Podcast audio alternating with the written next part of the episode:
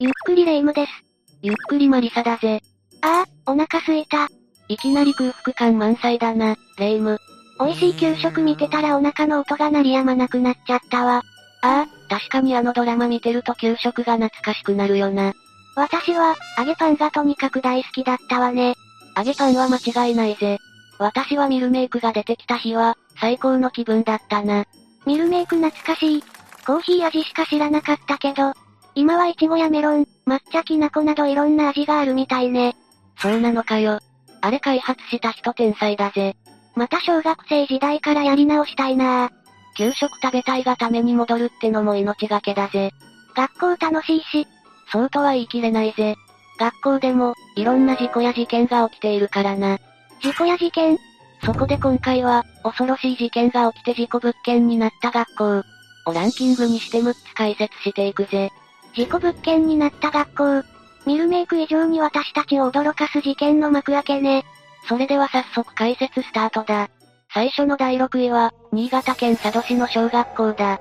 佐渡といえば佐渡ヶ島の金山でしょ。世界遺産になるかどうか気になるところよね。レ夢ム、目が金になってるぜ。今回紹介する佐渡市の小学校では、2021年にある事故が起きてしまったんだ。何の事故？小学5年生の男子児童が給食を食べている最中、パンを喉に詰まらせて窒息してしまったんだよ。パンを喉に詰まらせたの？お年寄りの餅みたいな感じ？男児は、すぐに心肺蘇生法を受けて救急搬送されたんだ。ところが意識不明から一転、帰らぬ人になってしまったんだぜ。かわいそう。でも、パンで窒息するものなの？給食で出たパンは、直径約 10cm、厚さ 3cm の米粉パンだったそうだ。まあ、普通に給食で出る大きさのパンよね。なんでも米粉パンというのは、小麦パンに比べると、もちもち感があることから喉にひっつきやすいらしい。食感は確かにもちもちね。でも、一気に放り込まない限り窒息するって考えられない。この男子児童の事故から遡ること2008年、同様の事故が起きていたことは知っているか？またパンで窒息した子がいるってこと？その児童は千葉県の小学校に通っていた男児でな。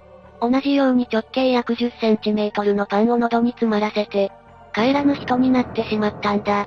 割とある事故なの、これ？だとしたら怖いんですけど。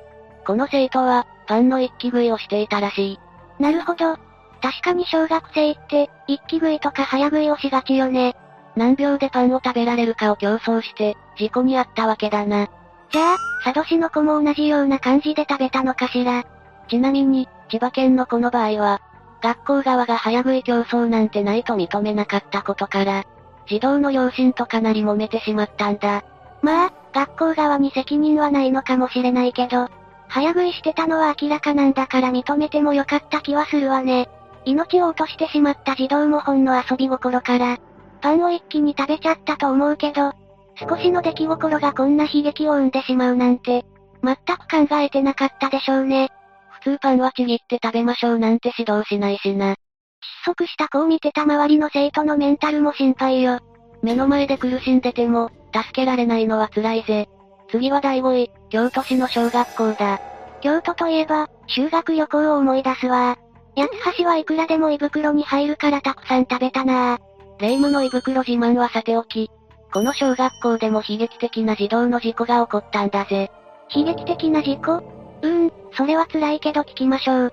事故が起こったのは、2012年。当時、小学1年生の女子児童がプールの授業中に、溺れて命を落としてしまったんだ。授業だったら他にも児童や先生もいるでしょ？どうして溺れてしまったの？この授業は、夏休みの期間を利用した希望者参加型だったらしい。それでも児童69人、先生3人がプールにいたそうだぜ。先生の数が3人か。でも、誰かが溺れてたらいくらなんでも気づくでしょ。しかし、女児が発見された瞬間は、溺れている場面ではなく、すでにうつ伏せになった姿だったんだ。じゃあ、女児がどうして溺れたかわからないってこと？そう、なぜ女児が溺れたのか？その答えは、裁判所で明らかになったんだ。当時、プールには大型のビート板が16枚も浮かべられていたらしい。ビート板か。じゃあまさか女児はそのビート板の下にいたとか？おそらくな。プールの水位は 110cm だった。もしかしたら、足のつかない女児は、そのままビート板の下に潜り込んでしまって、結果的に誰にも気づかれないまま溺れてしまったのかもしれないぜ。誰にも発見されないって、ほんとかわいそう。人がたくさんいるにもかかわらず、助けてもらえない恐怖って言ったらないわ。そうだな。こんな事故は二度と起きてほしくないんだぜ。学校は安全って思いがちだけど、こういう事故を聞くと、安全管理って何かわからなくなるわね。常に、危険予測をしながら安全体制を整えてほしいよな。では続いて第4位は、岐阜県の高校だ。あら、次は高校で何か起きたのね。ことが起きたのは2019年9月3日。そう、夏休みが明けて間もなくといった感じだな。夏休みの終わり頃って、メンタルが不安定になるわよね。私は最終日に宿題を片付けるのが嫌で嫌で。霊夢はただの怠慢だぜ。それにしても長期の休みの後の学校って、なんであんなにうつうつとした気分になるんだろうな。特に悩みがなくても嫌なのに、悩みのある子は相当だと思うぞ。わかるわ。制服着るだけで気分がめいるもん。この事故は、ある男子生徒に関わる話だ。男子生徒はこの日、教室で担任と学年主任から指導を受けていたんだ。なんかやらかしちゃったの、その生徒？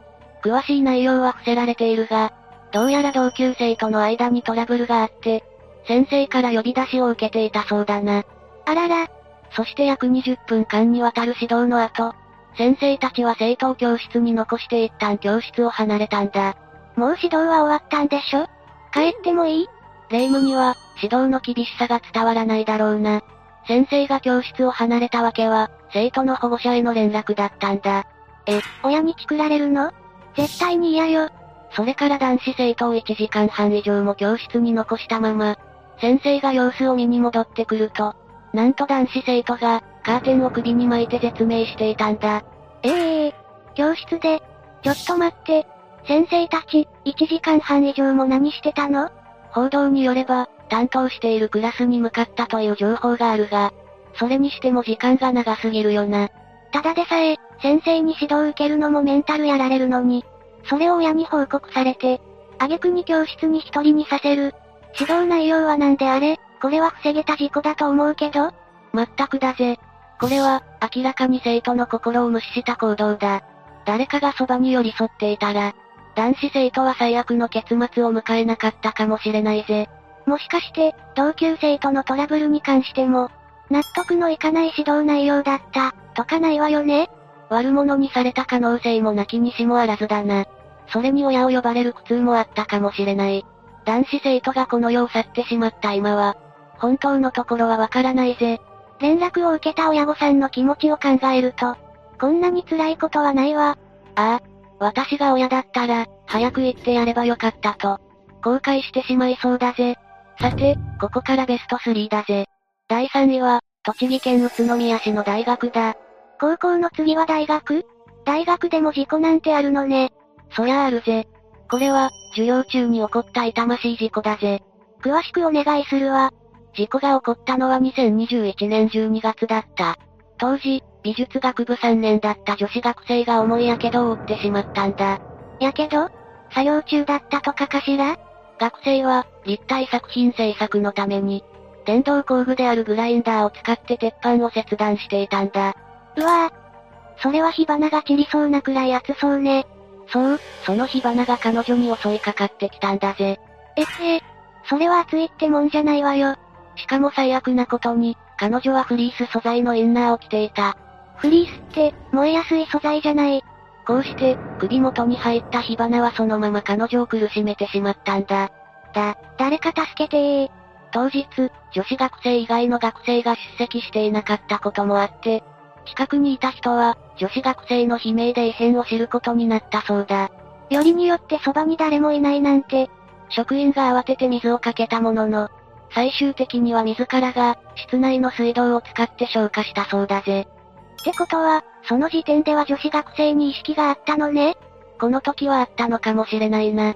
だが、病院へ搬送されて入院をしていたものの、約1週間後に帰らぬ人になってしまったんだ。どうしてこんな大事になってしまったのかしら。通常、グラインダーを使用する際には、燃えにくいつなぎを切るように注意喚起していたらしい。しかし、女子学生が着ていたのはフリースのインナーだ。インナーだからそこまで気が回らなかったのかしら。それに当日は、風が強かったせいもあって、火花が煽られた可能性があると見られているぜ。いろんな不運が重なりすぎじゃない？さらに、グラインダーを使用するときに、一人でいたのもまずかった。これも通常であれば、複数人が同じ部屋にいるときに、使用許可が下りていたらしいぜ。全部、危ない方向に行ってしまっていたのね。ちなみに、グラインダーの火花の温度は、1200度から1700度にまで上がっていたというのも怖いぜ。そんな温度なら、簡単に衣類が燃えちゃうわね。やっぱり危険な道具に触れる場合は、前もって大丈夫かどうかすべて確認した上で、作業しないといけないわね。霊夢のようにぼーっとしていると、あっという間に事故る可能性が高いぜ。ほんとそれ。続いて第2位は、青森県の小学校だ。ああ、リンゴスイーツ食べたいわ。気になるリンゴを全部平らげるのが私の夢よ。あれを丸ごと食べられる食欲が羨ましいぜ。さて、事故が起こったのは2015年9月午後3時過ぎ。この学校の調理室でいきなり爆発事故が起きてしまったんだ。爆発事故？しかも調理室ってことは、調理中に爆発が起きたってこと？いや、この時は、害虫駆除剤の導火線に点火した瞬間に爆発した、という証言が出ていたんだ。害虫駆除で爆発？この爆発の威力は凄まじく、調理員の女性が瓦礫の下敷きになって帰らぬ人となり、さらに害虫駆除の男性と、他調理員2人、そして児童2人の計6人が事故の犠牲になってしまったんだ。1人、命を落としてしまったのね。爆発によって調理室の窓ガラスは粉々に割れてしまい、建物にも亀裂が走るほどだったらしい。しかも、児童の中には室外にいたにもかかわらず、怪我をしたそうだからな。そんなにすごい爆発だったのね。でも、害虫駆除が原因で爆発ってするの？実は、調理室の床下にある配管からガス漏れしていたことが、この事故の大きな原因だったんだ。やだ、ガス漏れだったの？じゃあ、そのガス漏れに引火して爆発したってことね。でも、ガス漏れしたなら警報器が鳴るでしょ？それが、どうも警報器が設置されていなかったみたいなんだ。学校の調理室に警報器がないなんて恐ろしいわ。もし、つけていたら事故は防げたのに。本当にそうだな。この事故の後、多くの児童が精神的に不安定になったそうだ。そりゃあそうよ。いきなり大きな爆発が起こって犠牲者も出ているもの。それに、いつ自分が巻き込まれてもおかしくなかった。って考えるとゾッとしちゃうわ。子供たちのケアを考えて、スクールカウンセラーも派遣されたそうだぜ。事故は風化してはいけないけど、子供たちのトラウマになったらいけないわね。では最後の第1位に行こう。第1位は、愛知県の中学校だ。最後は中学校ね。中学生は、一番多感な時期っていうわよね。そうだな。やはり多感な時期を過ごしたからか。この事件はかなり辛く悲しいものになったと言えるぜ。事件ってことは、何か恐ろしいことが起こったのね。事件が起きたのが2021年11月。朝のホームルームが終わった後、すぐに悲劇が起こった。なんと中学3年生の男子生徒が、廊下にいた同級生を刃物で襲ったんだ。いきなり？どうしてよ？被害者の生徒は右の脇腹あたりをやられて、よろめきながら教室へ入っていったという。動いちゃダメよ。すぐに加害生徒は、その場で現行逮捕されたぜ。刺された子はどうなったの？搬送された病院で、数時間後に息を引き取ってしまったんだ。そもそも二人の間には何が起きていたの？原因は、加害生徒が被害生徒に嫌がらせを受けていたことらしい。嫌がらせって、被害者の生徒は、クラスの中心人物だったそうだ。そんな被害者が生徒会役員に立候補した際に、加害生徒に応援演説を頼んだことがあったんだ。旗から見れば、信頼しているから頼んだように見えるけど、しかし、そうではなかったみたいだ。おそらく、被害生徒が加害生徒に無理やり頼んだのだろう。後に行われた学校生活アンケートに、加害生徒は被害生徒の困った部分を書き出している。じゃあ、学校側に助けを求める回答をしていたのね。先生も、この申し出に対して加害生徒に指導をしたんだ。しかし、それでも嫌がらせは止まらなかったそうだぜ。加害生徒は苦しんでいたってわけね。そして、事件のすぐ前には修学旅行があった。その修学旅行時に、加害生徒は禁止されていたスマホを没収されている。それが何の関係があるの？この没収に関して加害生徒は、同級生にリークされたと証言しているんだ。まさか、そのリークした人物が被害生徒？この没収が引き金となり、加害生徒は、凶器となった刺身包丁を購入することになる。じゃあ、この犯行は恨みから来るもの？きっと被害生徒も面白半分でやっていたのかもしれないけど、加害生徒にとってみたら我慢できないくらい、辛いことだったんでしょうね。そうだな。だが、被害生徒がこの世から去ってしまった今、勝手に嫌がらせが横行していたというのも、誹謗中傷に当たってしまうぜ。現に、被害生徒の両親はそのせいで苦しんでいるからな。子供を失って辛い思いをしているのに、世間からバッシングを受けるなんて、そんな苦しいことないわね。二人の関係の深いところまではわからないが、もしかしたら思いの行き違いをしていたのかもしれないな。きっと被害生徒は加害生徒のこと嫌いではなかったと思うわ。じゃなきゃ、応援演説を頼むかしら？まあ、今となったら全て憶測になってしまうぜ。こんな悲しい事件が二度と起きないことを心から祈るばかりよ。では、解説はここまでだぜ。学校で起こる事故や事件って、考えさせられるものばかりね。心が痛んだわ。事故を見たり知ったりした児童や生徒のメンタルを考えると、手厚いケアをしっかりしてほしいところだよな。そうね。でも、学校を嫌いにならないでほしいわね。みんなにいい思い出を作ってもらえたら何よりだわ。霊夢は給食の思い出しかないじゃないか。失礼ね。遠足や運動会も覚えているわよ。どっちも弁当の記憶だろ、それ。てへへ。では、今回はここまでにしよう。みんなの通っていた学校では何も起きていないことを祈るぜ。動画の感想をコメントしてくれたら嬉しいわ。それでは最後までご視聴ありがとうございました。